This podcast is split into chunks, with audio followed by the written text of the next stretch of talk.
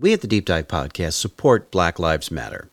If you want more information on how you can help this incredibly important movement, please go to blacklivesmatter.com. Thank you. Good evening, folks, and a hearty welcome to our drive-in theater. We have a wonderful evening's entertainment lined up for you, one that will provide several hours of pleasurable relaxation and diversion for you and your family. Did you fail to dress up for tonight's show? No tie, an old shirt and slacks, a house dress? Well, don't give it a thought. We're glad you came as you are. We just want you to enjoy yourselves. Don't forget to visit our refreshment center during the intermission or any time. You love the tasty array of snacks we have to offer. So will the youngsters. Everything is quality and mm, so good. We hope you'll make this a weekly visit. Bring the family. Bring your friends.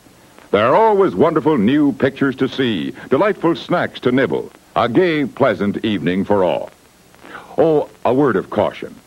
Don't drive over 10 miles an hour in the theater area for your safety's sake. And Mom or Pop, go with the kids when they leave the car. We hope you have a wonderful time. Come back soon.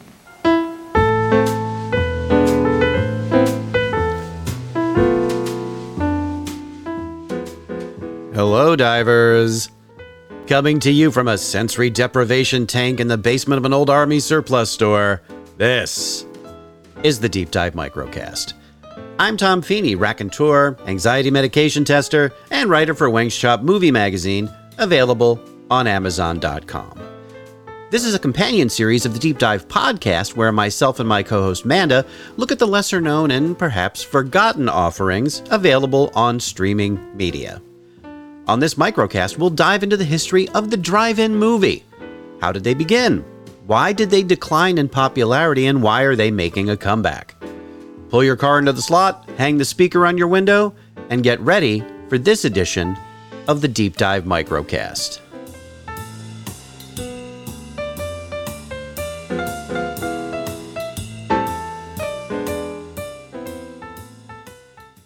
Twenty twenty has been a rough year for the motion picture industry, to say the least. The COVID 19 pandemic has halted production of movies, both planned and in progress. This year's expected blockbusters have been delayed for up to a full year, and some, like the Tom Hanks World War II film Greyhound, have been released on streaming services instead of theaters. Speaking of theaters, they've been hit pretty hard by the pandemic. In March of 2020, most theater chains, including AMC, Regal, Cinemark, and Showcase, closed their doors to moviegoers. As of this recording in July, theaters are planning on reopening in many areas with new safety and social distancing protocols in place. There is one kind of movie theater, once thought to be a relic of the past, that is making a comeback during these strange times the drive in. Welcome to your favorite drive-in theater and a sparkling new season. Watch our screen and local newspapers for all the fine shows coming this way. Show after show will feature the latest hits, the biggest stars for fun-filled, pleasure-packed evenings. Relax, come as you are, and spend an enjoyable night out with the entire family. No parking problems, no babysitting problems. And there are always tasty snacks at our modern refreshment stand. Thanks, folks. And once again, welcome back. Odds are, if you were born after 1990, you may have never known the pleasures of sitting in or on a car to watch a movie outdoors on a huge screen. That may change, however. The old fashioned drive in theater is having something of a resurgence. For families, it's a great way to get out of the house while still being safely tucked away in your car. And it's not just about the movies either. All over the US, drive ins are being used for weddings, graduations, concerts, and other events. The idea is even gaining a lot of traction in places where there are no actual drive ins. Pop up drive ins are appearing in many areas. In fact, Walmart recently announced that it's opening temporary, contact free drive in movie theaters in 160 of its parking lots around the country. The fortunes of the drive in have been a roller coaster ride of ups and downs ever since the first automobile drove in to see a movie over 87 years ago. In 1933, a patent was granted to New Jersey resident Richard Hollingshead. According to legend, Mr. Hollingshead's mother was a rather robust woman and could not fit into the usual seat at a movie theater. So he set up a screen between two trees in his yard and projected movies while his mother sat in the car to watch. Now, the Greek philosopher Plato said that necessity is the mother of invention, but in this case, the mother's necessity helped inspire the invention itself. The patent Mr. Hollingshead filed detailed the layout for an outdoor theater that could accommodate rows of parked automobiles arranged in such a way as to allow the occupants of those vehicles an unobstructed view of a fixed screen. Whew, in other words, a drive in theater. A month after the patent was granted, Hollingshead opened the very first drive in theater in Camden, New Jersey. It could accommodate 400 cars and had a huge 50 foot screen. Sadly, history rarely rewards the first individual to bring a new idea to life, and this case was no different. Hollingshead's new idea failed, and his drive in closed after three years, mostly due to technical issues and being dependent on decent weather to operate. But you can't keep a great idea down, and others would pick up the baton and run with it. By the end of the 1930s, over a dozen new drive ins popped up around the country. Sorry, sir. This is a private mountain. But I only wanted it. This mountain is reserved for patrons of drive-in theaters. But, but, but, but It's I... a supply depot for all sorts of good things, which people can get at the snack bar. Like soft drinks, hot dogs, good hot coffee, candy bars of all kinds, delicious popcorn, and refreshing ice cream treats. But I am a patron of this drive-in. Well, why didn't you say so? Be our guest. It wouldn't be until after the end of World War II that the drive in would really start to grow in popularity. More people were able to afford automobiles, and many soldiers returning home from the war were starting families of their own and moving into newly built communities in the suburbs. The drive in theater promised many advantages for families over the indoor movie palace. I mean, who needs a babysitter when young kids could sleep in their pajamas in the back seat? Theater owners also used the opportunity to tout a seemingly endless array of goodies waiting for motorists at the snack bar, including items you'd never find at those snooty indoor theaters. Hi, I'm Chilly Dilly, the personality pickle. Packed in a jar for the freshest flavor, served cold in a sack for you to savor. So dainty to eat, no muss, no fuss. An ideal snack for all of us. Crisp, tender, and tasty with a bit of spice. Buy one now. Taste how nice. Snack bar clerks will knock themselves silly, speeding your order for a real chilly dilly. Visit our snack bar and treat yourself to some delicious Castleberry's pit cooked barbecue sandwiches. Cook the Castleberry way, slowly over open pits of glowing charcoal, then seasoned with a sauce that's zesty, yet delightfully mild to please the entire family. Also at the snack bar, you'll find popcorn and soft drinks and candy and French fries to go with your Castleberry's barbecue sandwiches. There's plenty of time before the movie starts, so visit our snack bar right now for Castleberry's pit cooked barbecue sandwiches. The family friendly image of the drive in took a hit later in the 1950s when teenagers began taking advantage of the added privacy to engage in, well, other activities. Some began labeling drive ins as places of rampant immorality, calling them passion pits. Theater owners didn't seem to mind. They did mind when teens would hide in the trunks of cars to avoid paying to get in. Mostly, though, the drive in was a more informal alternative to a traditional movie theater. It was a place where people could go at night, hang out with friends, eat junk food, and enjoy a movie. The drive in has always been a home for those films that weren't exactly grade A.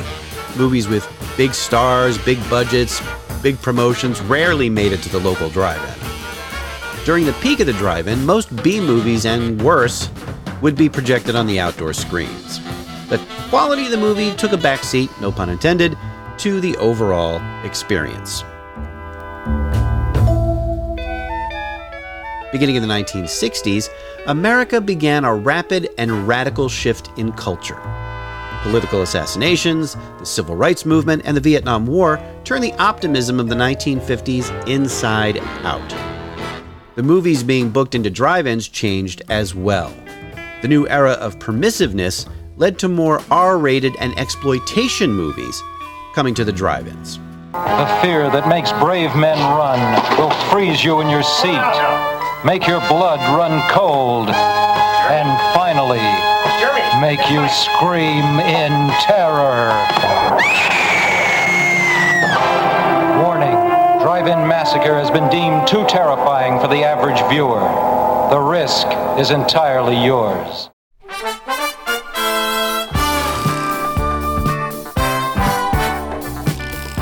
Things were changing quickly, and the drive in began to suffer for it. The advent of color television kept people in their homes more frequently to watch movies.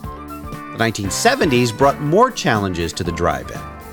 The energy crisis kept people from driving because of gasoline shortages. Another casualty of the energy crisis was the adoption of daylight savings time. That forced drive ins to start their nightly programs an hour later, costing them valuable nighttime showings. All of these factors contributed to the closure of hundreds of locations and the decline of the drive in's popularity overall. Large parcels of valuable land that were once used for drive ins became shopping malls and housing developments. There were attempts to revive the concept using new technology and adding other amenities to try to bring the people back to existing drive ins. There were indoor drive in theaters where patrons would sit inside classic cars retrofitted with tables. Then there's the dive in theater, where a screen is set up next to a pool so swimmers can watch a movie, like, like Jaws, for example, while doing the backstroke. At their peak, 4,000 drive ins dotted the American landscape.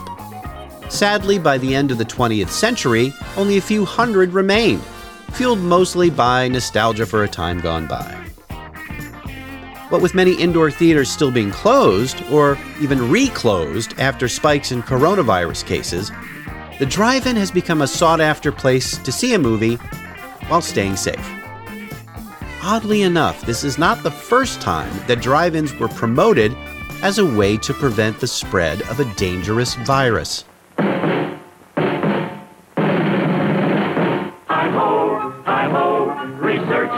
Will we know. If we all pitch in, we're bound to win with a hi, hi ho, hi ho, hi ho, hi ho. We'll lick the polio with dimes and quarters and our dollars ho, hi ho.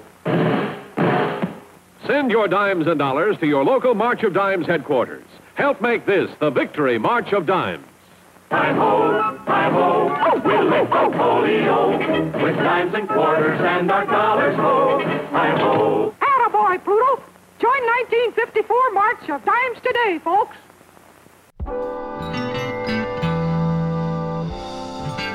In the early 1950s, the infectious disease polio, capable of causing severe paralysis, was raging through the United States. Before a working vaccine was created by a team of physicians led by Dr. Jonas Salk, many Americans feared for their safety and especially the safety of their children. Drive ins promoted themselves then, as now, as places where families could still go for a night out, but also be safe. Does the drive in theater have a brighter future now, or will it again be relegated to being a curious relic of the past, kept alive only by nostalgia? Will people return to indoor theaters when they reopen? Time will tell. Hopefully, the recent reinterest in the drive in will keep these shrines to communal moviegoing open a while longer. If you've never experienced it for yourself, give your local drive in a try.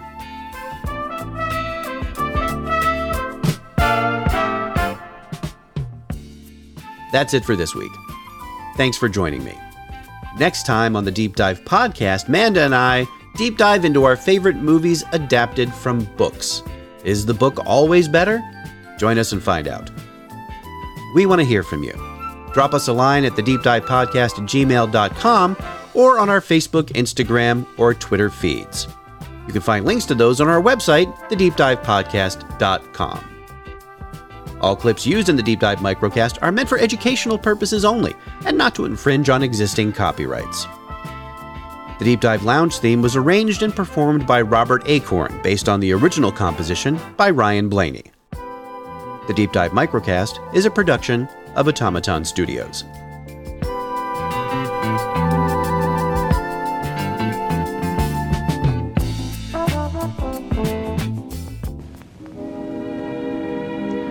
And now, folks, it's time to say goodnight. We sincerely appreciate your patronage and hope we've succeeded in bringing you an enjoyable evening of entertainment. Please drive home carefully and come back again soon. Good night.